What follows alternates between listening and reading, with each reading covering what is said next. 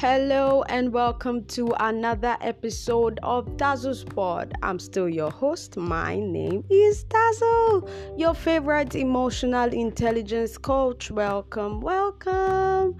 I know it's been a while around here, but I promise you that I'm just trying to re strategize. I'm trying to come up with new plans, and I have plans of like featuring a lot of people because if we're talking about emotional intelligence, we need to understand how people apply these things in their day to day activities.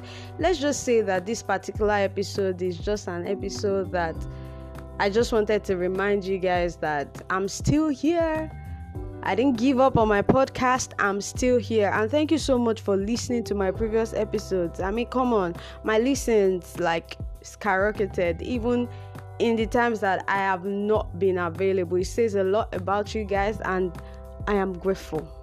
I am really really grateful. And um I got a mic, guys. Yes, I got a mic and I'm so happy about that cuz really I've always wanted to get a mic but I've been postponing it and then yeah, here we are. I have a mic. So this episode is going to be like the shortest episode ever. That's my plan. I hope it works. So I just want to quickly talk about people that say that um, what if I am emotionally intelligent and my friends are not, or people around me are not emotionally intelligent? How do I deal with that? Now, this is why you need to be sharing my podcast. One, and secondly, secondly, you are not an emotional intelligence police. You cannot afford to shove things down people's throats, you know. You cannot say that this is how I want people to behave and all that. So, your emotional intelligence should not be limited to the attitude of other people. Your emotional intelligence should be your emotional intelligence. That's if you have one. So when you are amongst people that do not have what you have, or people that do not have the understanding of emotional intelligence, they are not self-aware, they are not empathetic, they they do not manage themselves properly. Now if you are exuding emotional intelligence, there is a way that you will rub off on them without even saying anything.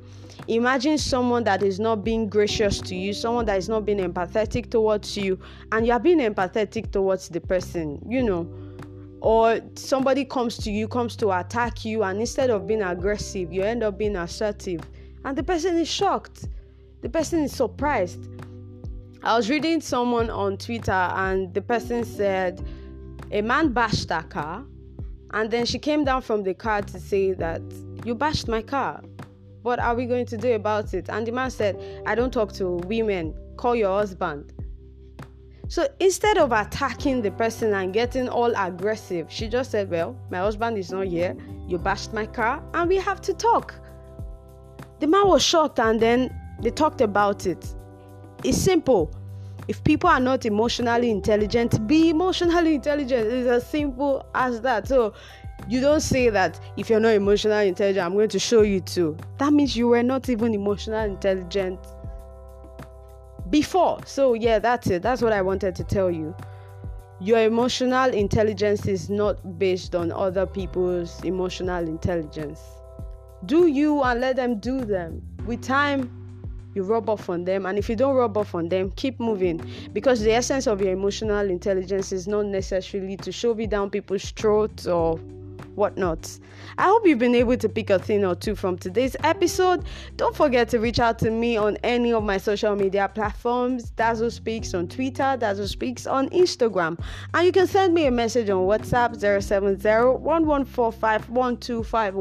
Thank you for always listening to my podcast, and I love you.